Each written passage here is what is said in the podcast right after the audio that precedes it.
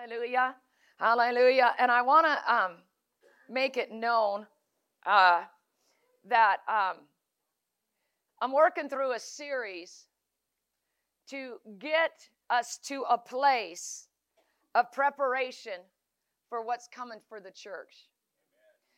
There's some things that are coming in the land that is completely different. Mine away. Okay.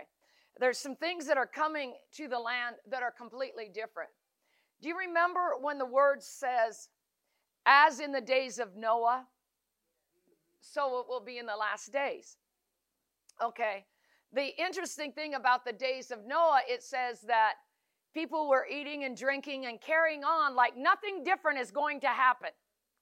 Nothing different is going to happen. But Noah knew something different is about to happen. Now, understand, at the time of the flood, they had never seen rain.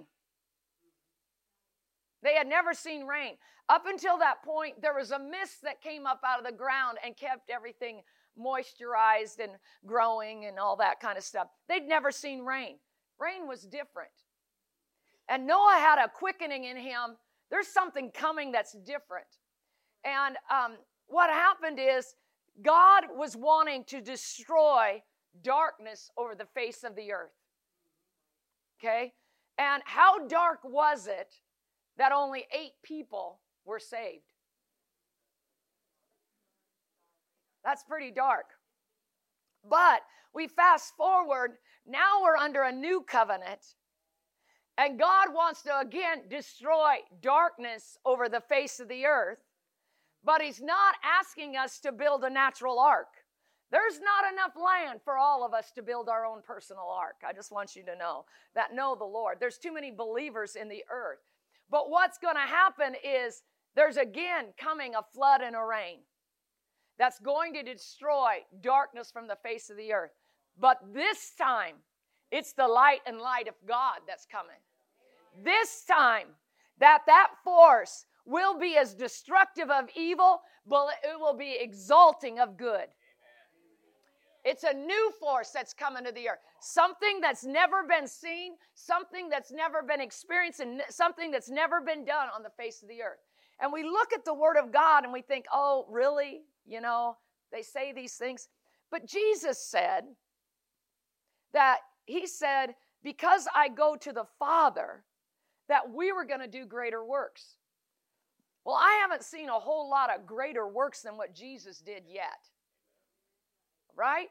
So what we're doing is we're aligning ourselves with what God is going to do, and he is making us ready and prepared for what is coming. He wants us to be available and useful. Amen? So we rejoice in that. We rejoice in the time we live in. You know, I was reading a ministry report the other day, a ministry book, I should say, from an old-time minister, and he said this: if you've got a pulse, you've got a purpose in today. If you've got a pulse, you've got a purpose in today. So don't just dismiss yourself as, you know, not an impact maker. If you've got a pulse, you've got a purpose. Amen? You may not know what it is yet, but it's coming. Amen? If you got a pulse, you've got a purpose. So I want to start out today taking us to the next place and the next position we got to go. But I want to go back to Psalms 34:8. I just want to recap on a few things. It says, oh, taste and see that the Lord is good. Blessed is the man who trusts in him. So we have to keep in our forefront, God is always good. God is always good. He is not eager for your destruction, your damage, or your hurt. That is not the heart and the mind of God. He is not eager to hurt you, to afflict you, or to punish you. God is always good, and he wants us to taste and see his goodness. Okay? God is eager for us to taste and see his goodness. And we talked about even in James 1, 16 and 17 about in him there is no shadow of turning, meaning it doesn't matter which way God goes, he is always good. Good is always emanating off of God. Good is always coming off of God. That's why Jesus never put sickness on anybody when he walked the earth. He doesn't have it to give. He doesn't have sickness to give. Goodness doesn't have sickness, disease, lack, destruction. Goodness doesn't have those things. Goodness has the antidote for those things. Amen? He is always good. And then we got in and we talked about Adam's sin. We talked about how the enemy came to Eve and first persuaded her or convinced her of something that misled her into partaking of something she knew she shouldn't have. Remember in Genesis 3? And then it says she turned to her husband with her and he ate also. So we found out, according to the word, that Eve was deceived, misled, seduced, enticed by the enemy, and Adam just sinned. Sometimes my husband reminds me of what happens when you listen to your wife and you shouldn't. He said, it started in the garden, babe, and it's still going on today. I'll let him have that. And we saw where what Adam did is he went hiding. He went hiding, right? And Adam, the goodness of God did not change when Adam sinned. The goodness of God didn't change when Adam sinned. God is the same yesterday, today, and forever. The goodness of God didn't change when Adam sinned. However, Adam's perception of the relationship changed. Adam's perception of himself changed when he sinned. There was some conflict that was raised up. And we talked about how the enemy was the initiator of the sin. It's always his intention. And the reason is because we have to realize that the enemy doesn't entice and deceive and mislead just because he wants you to mess up. But we found that the word sin itself means to build a wall of containment that separates. So what it was when Adam sinned, a wall of containing Adam that separated him from God was being constructed. So that is the reason that the enemy wants to draw us out into a life of sin. It's because he's interested in building a separation between you and God. Now, remember this, we talked about sin, and sin isn't only wrongdoing, but sin is also not doing the right thing. Okay? We talked about how all sin is lawlessness. We made reference to that, about how all sin is lawlessness or doing what's wrong, 1 John 3:4. But we also found out if sin is also to know to do good and not do it, James 4:17. So sin can be as much a problem in idleness as in wrong action, okay?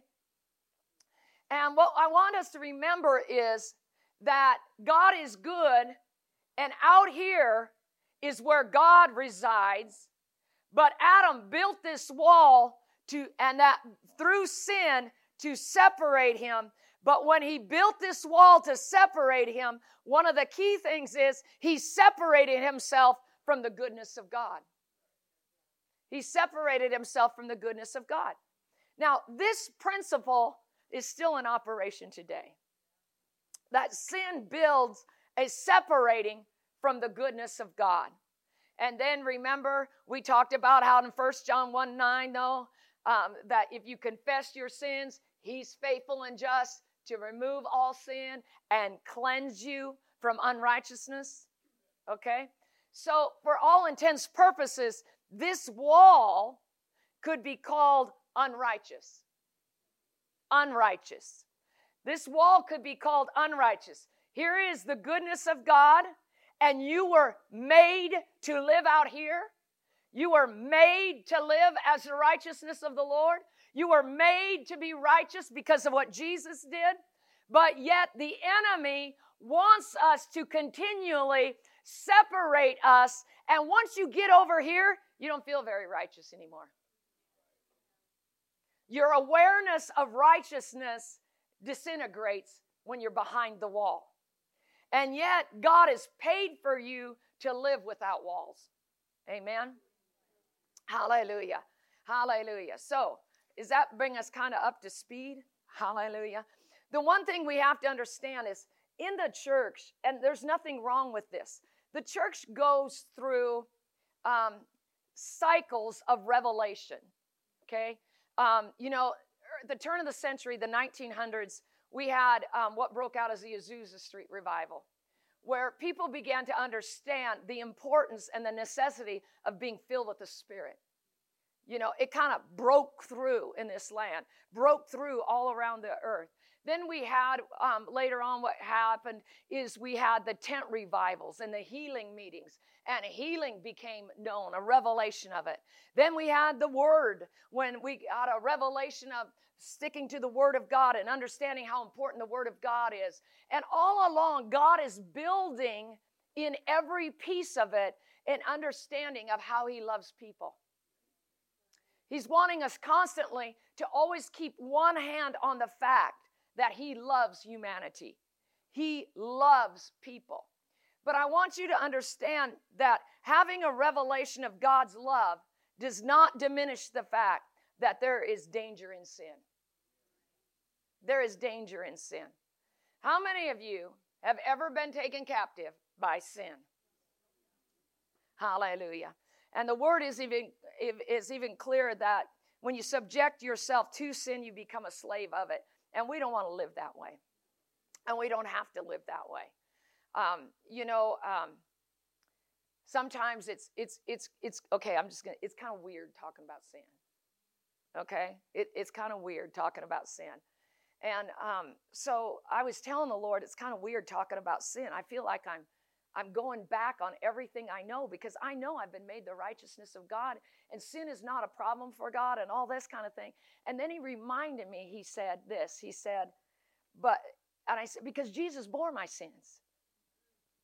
And He asked me, He said, did Jesus bear your sickness? I said, well, yeah. He said, in the same way, in the same method, but yet you don't have any problem preaching healing. And did Jesus bear your poverty? I said, yeah, He bore my poverty. He became poor that I could become rich. He bore that. But I don't have any problem preaching prosperity. See, it's an awareness and awakeness to the maneuvers of the enemy is what we're trying to uncover. We're trying to uncover what the enemy does to cause us to live short of where we're intended to live. Amen. Hallelujah.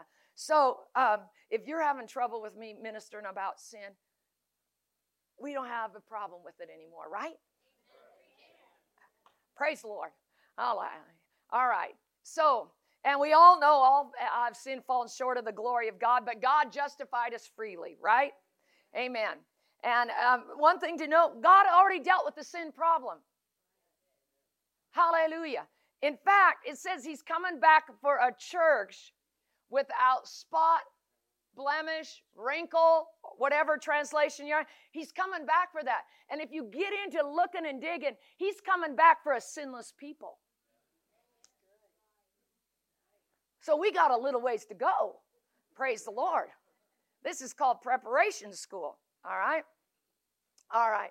So one of the things to remember that I have come to understand is most people avoid the presence of God because they don't want the reflection of His goodness to reveal their shortcoming. Don't like it. But understand this, that means your expectation is more of judgment than forgiveness. And we've got to have a greater expectation of God's mercy than His judgment, because we are part of His family. We are in his family. So you've got to grab yourself and expect mercy and forgiveness more than judgment. And if you get that in working in you, you'll understand it's not hard for me to go to God at all when I have failed. You know, the thing of it is, we become so frail because we don't know who we really are. We become so frail. All right, we'll get into more of that. So let's go this way.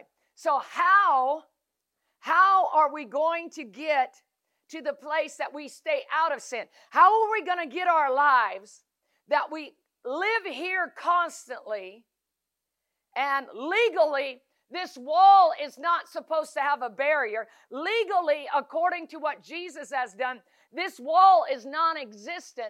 However, we find ourselves living back here.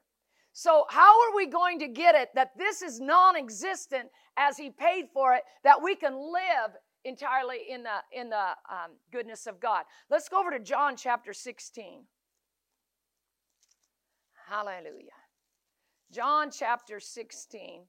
And we're going to start reading in verse number 7.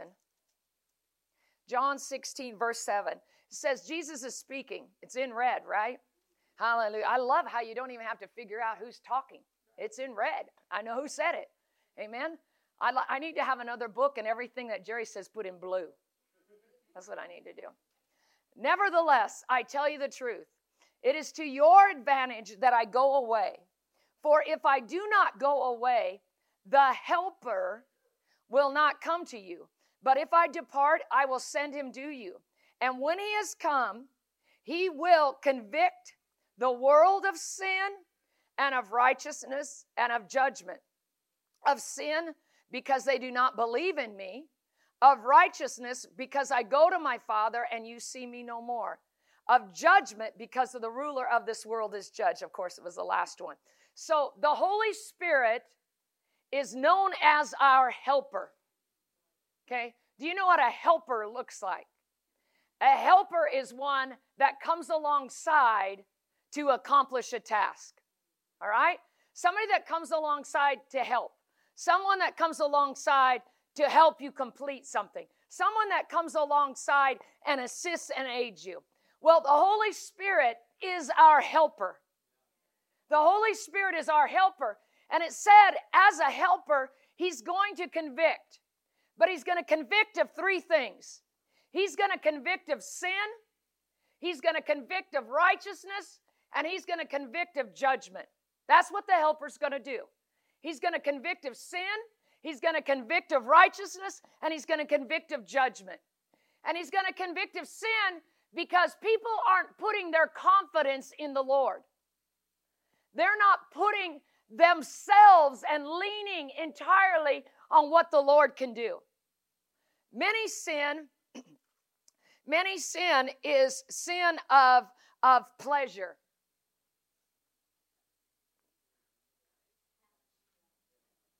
Okay? Many sin is sin of pleasure. And the problem with that is God wants to be your pleasure. Okay? And so that's what he's saying. If you just believe me with your life, you won't have to come and go to any substitute for delight. You won't have to go to any other substitute for strength. You won't have to lean on anybody else for help if you'll believe in me. Because without believing in me, you're likely to fall prey to sin. Okay? And then he says, of righteousness, which righteousness is knowing and living right. But what is happening is the Holy Spirit convicts us of that because we don't have Jesus. Jesus is not on Facebook to tell us how to live. Jesus is not even, you can't even Google, Jesus today, tell me how to do this. Jesus went away and the Holy Spirit comes and convicts us of how Jesus lived. Okay? Because he's absent. And then, of course, of judgment, because there is judgment coming. There is judgment coming. So the Holy Spirit is here, but one of the things that will help us to always live inside out, meaning live, not live inside here, but live out here, is when we understand that the ministry of the Holy Spirit is to convict us so we never live behind a wall. The Holy Spirit's ministry is to keep us in the goodness of God. The Holy Spirit's mission in the earth is to keep the body of Christ, keep people aware how God is, how God loves you, how God cares about you, how God wants you to live an abundant life all the time. So when we understand that that's the ministry of the Holy Spirit, we understand that conviction is our greatest guide rather than diminishing us. That we should treasure conviction. Amen? The word convict means to bring to the light. Okay? It means to correct. And it's interesting that the word sin here just means to miss the mark. Okay? Just miss the mark. Okay? So the Holy Spirit's ministry is to keep you from missing the goal. The Holy Spirit's ministry is to keep you from falling short. The Holy Spirit's ministry is to keep you from being dissatisfied, bothered, upset, frustrated, beat down. That's the Holy Spirit's ministry. He's trying to keep you successful, abounding, joyful, strong, healthy, wise. The Holy Spirit is trying to do that. And the way he does that, because he doesn't come to your front door and knock on the door and say, hey, I'm the Holy Ghost, and today do this instead. Instead, what he does, he knocks on your heart, and there's this quickening, this thing going off on the inside of whether I should or shouldn't, and that is what we call conviction. That is what we call conviction. The ministry of the Holy Spirit is working in your life, trying to draw you that you remain and abide in the goodness of the Lord. But what happens is we can override that conviction, but understand this, if we override the Holy Spirit's conviction, we are affirming that, yes, I will allow a wall to be built. We are affirming, yes, I'll be comfortable behind a wall. And then our wall looks like different things. To some people, a wall will look, if I just get married, that'll be okay. Or if I just get a new car, or I go shopping, or I get a new motorcycle. See, we bury ourselves behind walls of things in this life that we can reach and touch. When all along, the conviction of the Holy Spirit says, I don't want you to have to want anything else. I don't want you to need anything else. I am all you ever need. And it's not saying you don't have marital problems. And it's not saying you don't have lack. Or it's not saying you can't have a new motorcycle. But what he's saying is, if you will follow me, I will get that for you without any wall of containment that will later become a problem.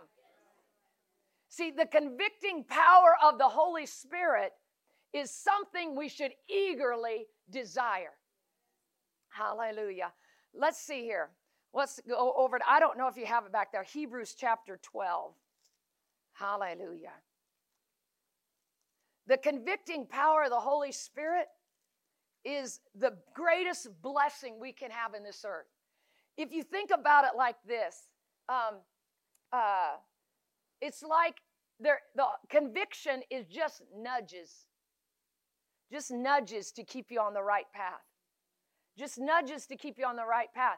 Because I don't know if you know this, but none of us in our own thinking and ability has the ability to make all the right decisions all the time in every situation without God. And so what the Holy Spirit is doing is he wants to keep you forever in the goodness of the Lord. So he will just from time to time just nudge you on one side or the other.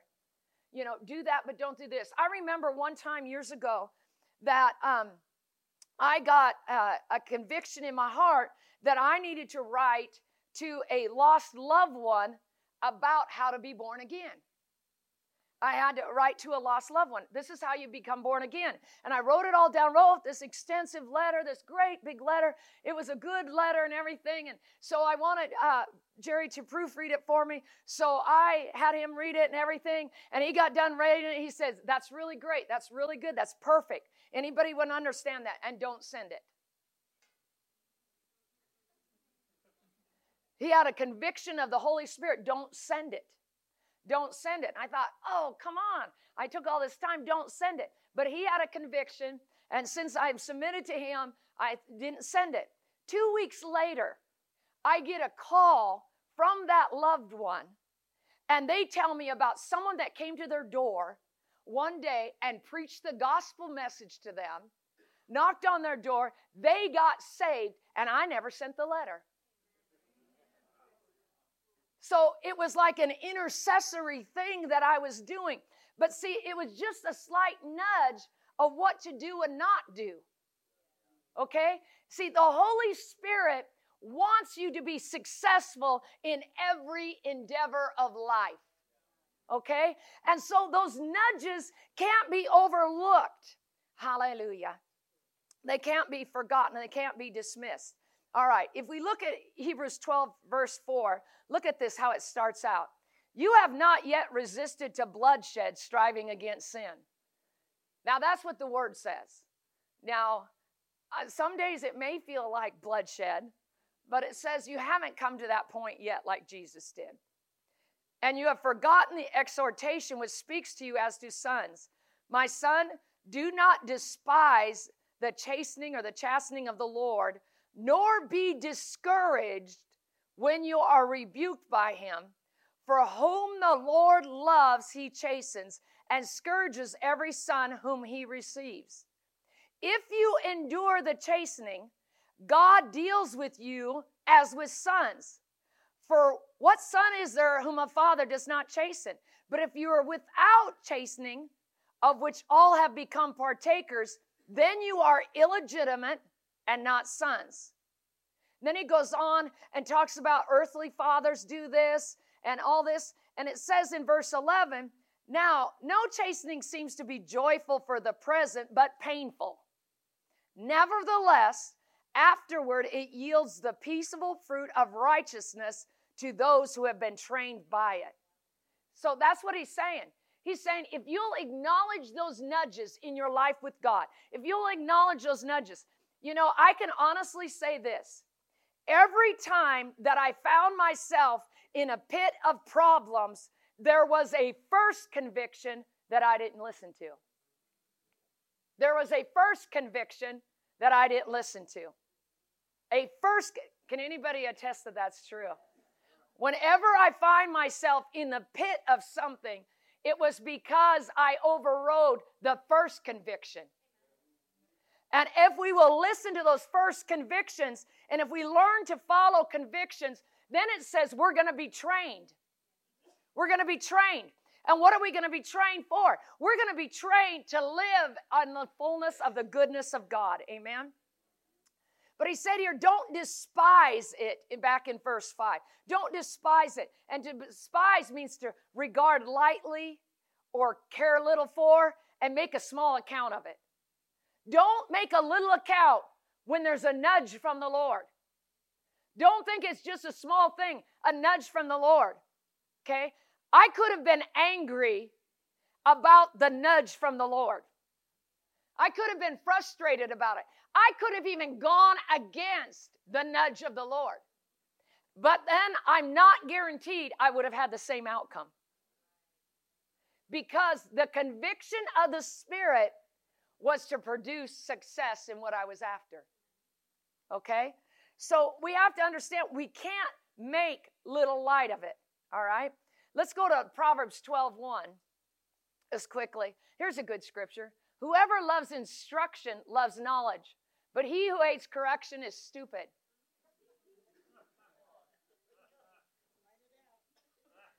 Hallelujah. So we have to be understanding that we need correction. And we have to understand that we need to love correction. Now, what happens to us, like I said, the frailty of our identity causes us to despise correction. Because we feel if we're corrected, that means we're falling short. If we get corrected, that means we're flawed. If we get corrected, there's something wrong with us. If we get corrected, that means we're not as good as so-and-so, and we get into comparisons and all kinds of things. No, your correction is to make you successful on your way. Your correction is to make you useful. Your correction is not saying that you're no good. Your correction is saying God loves you enough to not allow you to fail. God loves you enough to not be willing to let you fail. That's what correction is about. Think about it with your children. We don't love to correct, but sometimes we have to correct. You cannot walk out in the street in front of that truck. Why? Did you ever have one of them kids? Why? Because I want your success. I want you to be able to live and enjoy life. And what you're thinking of doing will not cause you to enjoy life. And then they turn into teenagers and they say, why? Hallelujah. Understand that conviction is nothing other than the power of God that makes us aware of wrongdoing. That's what conviction is. The power of God making us aware. All right? And be clear on this. Love, like God is, God or love isn't looking to judge us, but how to be with us. Love is always earnest about looking for a way to walk with you. Just like the Father did when he came back to the garden. The Father is looking for a way to walk with you, without walls, without hindrance. He's looking for a way to walk with you. And if you can walk with Jesus, every day is a happy day, right? He's looking for a way to give you his best, his brightest, his greatest thing. God is looking for a way. Love is not looking to find fault with you. Love is looking for a way to stay connected to you. Amen? God is not the accuser.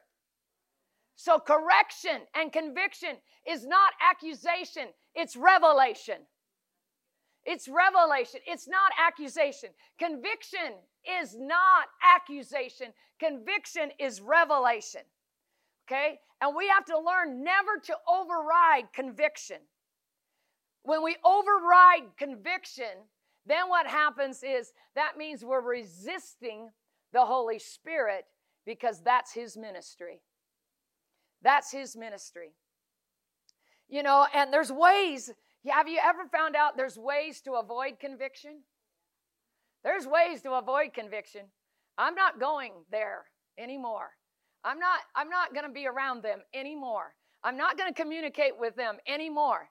But understand this. Conviction is never brought on you from the outside. Conviction is always brought on you from the inside. You know, you can get convicted in church, but there is no way I can preach conviction. There's no way Pastor Jerry can preach conviction. I can stand by you. I can't do conviction. What happens is conviction is the Holy Spirit working in you. It's the Holy Spirit working on you. That's why you're convicted. You know, have you ever been convicted when somebody just didn't say anything?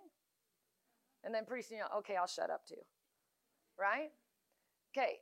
The conviction is the ministry of the Holy Spirit. Okay? Now, I want to talk about another aspect of conviction, because most conviction comes through a thing called our conscience. Now, what your conscience is every one of us has the breath of God in us. That's why we can breathe and live. That's why we can exist. And what your conscience is the breath of God that remained in man after the fall.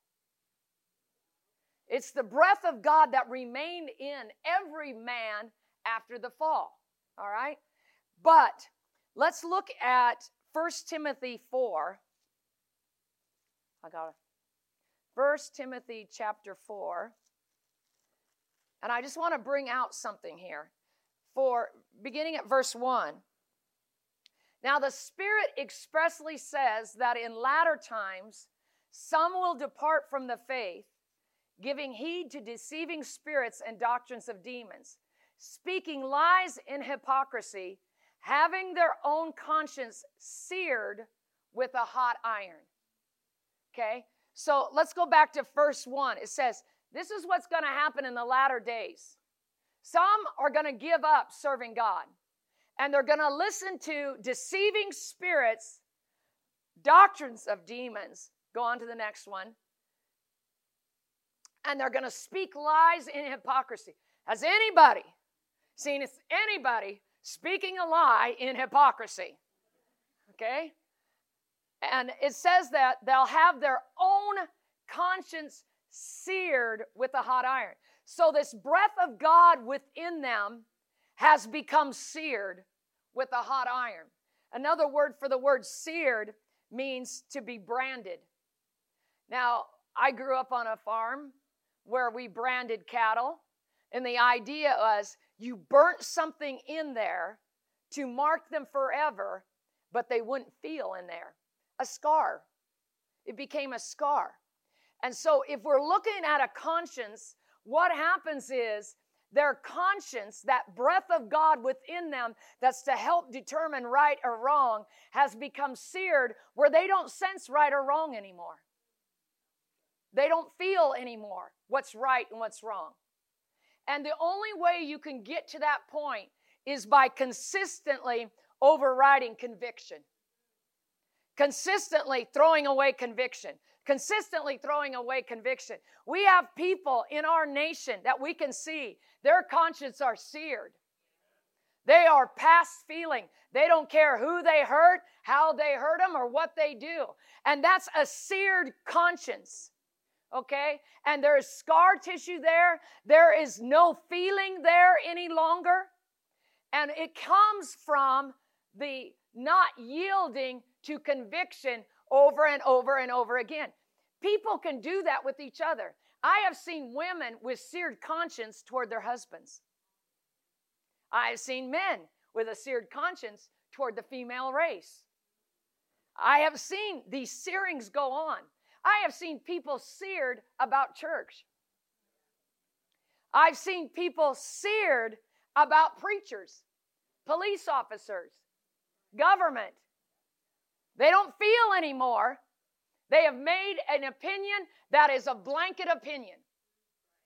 Well, that's a sign of a seared conscience because you're not feeling even when God needs you to feel. All right? And we can override conviction so many times that pretty soon our conscience is seared in a particular area. Hallelujah. In fact, I'm going to show you something. Let's go back to Proverbs 7. I have time for this. Proverbs 7. We'll wrap this up here a little bit. And I'm going to read out of the Amplified. And in this passage of Scripture, it's talking about the harlot enticing a man that's married, or she's married. One of them's married. Maybe both of them are married. But this harlot is enticing. And look how it words this in the Amplified. With much, this is sin. Just see this. This harlotry is sin. But this is the way sin works. With much justifying and enticing argument, she persuades him. With the allurements of her lips, she leads him to overcome his conscience and his fears and forces him along. Do you see what sin does? Sin justifies, entices until there's a persuasion through the allurements to get you to overcome your conscience and your fear and forces them along. See, that's the idea is that your conscience is supposed to help be a regulator within you. And that conscience is fed by Holy Spirit conviction. And when you refuse the Holy Spirit conviction, your conscience then no longer works as effective as it should devising right and wrong. It starts getting off a little bit that you can't see right or wrong. And it's not about things of, well, it could be about anything. Let me just say it that way. Praise the Lord. Hallelujah. It can be about anything. It can be everything. Don't eat that piece of cake. Don't drive down that road. I have heard of so many tragic things happen in people's lives, and they will tell me, I knew I wasn't supposed to, or I knew I should have. Does anybody relate to that? Hallelujah. And so what we want to do is make sure we don't get to the place where this conscience is seared. Go over to Luke 11. Luke chapter 11. This will give us understanding. This is in the Amplified also. It says, your eye is the lamp of your body. When your eye, look what the Amplified calls it, your conscience is sound and fulfilling its office, your whole body is full of light. But when it is not sound, what's the it? Your conscience is not sound and is not fulfilling its office, your body is full of darkness. It says your eye, okay? It's not just talking about what you put your eyes on, but it's talking about the eyes of your heart, which is your conscience. And when your conscience is sound and fulfilling its office, it says your whole body or your life is full of light. But when your conscience is no longer sound, because you've refused the ministry of the Holy Spirit and it's no longer fulfilling its office. What's the office of your conscience? To help you walk right. And it's not fulfilling its office. Your whole body is full of darkness, it says. So we have to understand that our conscience is so valuable. It is so important. And the way to feed our conscience to keep going the right way is to allow the breath of the Holy Spirit to continue to breathe in us. And so the breath of God within us, known as our conscience, is fed by the fuel of the Holy Spirit and keeps us knowing what's right and wrong. The interesting thing about it is sometimes there's rules or rights and wrongs, let me say it that way instead, rights and wrongs that we cannot find in the Word. Should I marry him? I cannot find a single scripture. I'm going to have to rely on the convicting power of the Holy Spirit to direct me in that decision. And if my conscience is seared and I disregard what the Holy Spirit is trying to do, then I am got no way and no indicator of what is right and what is wrong. And we have to stay alive to having this power working within us that gives us clarity about it. All right, let's go over to Romans chapter 5. We're winding down here. Are you making it? Whew. Okay, hallelujah. Romans chapter 5. Verse 20, it says, the law enters that the offense might abound. He's talking about sin there. But where sin abounds, grace abounds much more. Okay? Now, grace is the divine influence on the heart, its reflection in the life. So anytime that there is sin in your life, understand this, the divine influence is greater than that sin. It's always greater. The ministry of the Holy Spirit, which is in the grace, is always greater than the sin. Understand this. Your sin is not too great for God to deliver you from. Never, ever, ever. There is no sin greater than God. There is no sin that can separate you from God if you don't allow it. There is no sin mightier and stronger than God. Because wherever sin is, grace is abounding there much more. Does it say much more? Much more. Now, if grace is divine influence on the heart, it makes me think that influence is a type of breath. It's a type of breath. Influence is breathing, okay? So wherever there's sin, there's a breathing of God that's stronger than that sin. There is a breathing of God. And the Word even tells us that He makes a way of escape that we can able to bear it. He always makes a way of escape.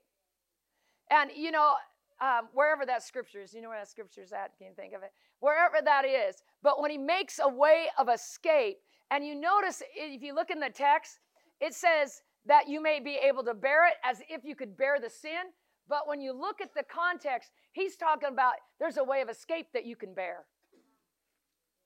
There's a way of escape you can bear. There is always an exit from every temptation of sin. There is always a way of exit from every temptation of sin. God is wanting to keep you in the goodness of the Lord. God is wanting to keep you in the blessing of the Lord. And with every temptation, he will not allow you to be tempted beyond what you are able, but will make a way of escape that you are able to bear. So there is a way and a path for your feet every time to get out of the temptation. Why is that? Because the breath of God is stronger than the enticement of sin. But it only seems stronger if we set our conscience to receive the conviction to get us out of it. Amen? Hallelujah. And we know that the power of God to deliver us from sin is the power of God he wants us to live in. Now, we are coming to days of great and good things. We are coming to days of signs, wonders, and miracles. We are coming to days of outpourings and awakenings. We are coming to these things. We are coming to these things. And God is going to use a people that know how to listen by conviction to the Holy Spirit on what to do and what not to do. He's needing a people that have exercised themselves to know right and wrong. Not just right and wrong of, I don't murder, so I know that's wrong. But he was wanting to do even the most intricate things. Go pray for this one. That's not your department right there. Pray for this one. That's not one that's receptive yet. Do this for this one. See, he's wanting to have a people that have so got our consciences awake and clear that we can hear his breath of instruction to know what to do and what not to do. So we've got to start training ourselves now by simple, small things about the color of socks and the chocolate cake or whatever it is, that we start using our conscience to know those things so that as we go down the road farther, we can be used for bigger and bigger things. Because he wants to have a people that he can trust in conscience. He wants to have a people that will know right from wrong. Okay? He wants to have a people that don't have any walls around them, that when he wants to do something, they're able to do it. When he wants to do something in the earth, they're available. When he wants to do something, there is no restraint. He's looking for a people to do that. He's looking for a people that have conviction, not just about darkness, but also have conviction about light. Not just about avoiding evil, but also have conviction how to propagate the good. That when there's a time to stand up, they're convicted, I need to stand up against this. That when there's a time to resist, I need to resist this. Because God is needing a people that are so walking intimately connected to him that they never slip, that they never fall, that they never are without understanding of the power of God and the ability for God to work with them. Now, this is what we have to understand. We are the people of God. We are the people of God. We are the blessed. We are the healed. We are the righteous. And just as we have to resist sickness, resist the lack, we have to learn to resist the sin. Because this is what he gave me. He said, you are not unrighteous any longer. And unrighteousness has no legal right to you unless you permit it. So there's no right for any walls in my life between me and God. Okay? And just as you're no longer the sick trying to get healed, you are no longer sinners trying to be righteous. We are the righteousness of God, and the enemy is trying to make us sin. We are the beloved in the Lord. We are the family of God. And see yourself now. You are more holy than sinner. You are more righteous than unrighteous. You are more good than evil. And what the enemy is trying to do is trip you up into a life, an attitude, or a decision that will build a wall. You are the righteousness of God. Sin has no power over you. Sickness has no power over you. You are the righteousness of God, a life without walls between you and God. And don't let the enemy persuade you or convince you. But as you follow the convicting power of the Holy Spirit, you will be able to resist him. See, because we are the righteousness of God, and it's Satan trying to entice us to live another way. Hallelujah. And we can't afford to let sin have dominion over us. But we never will if we just learn to abide by the convicting power of the Holy Spirit. No matter how big or how small it is, you're in training. We're in training. And we want to train well that we can be very useful to the Master. Amen? Amen. Hallelujah. Did you get something today? I just stand to your feet.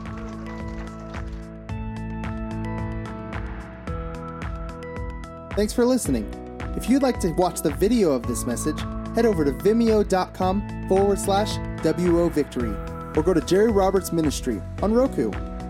For more information about who we are and what we do here at Word of Victory, check out the website at wovictory.org. That's wovictory.org. See you there.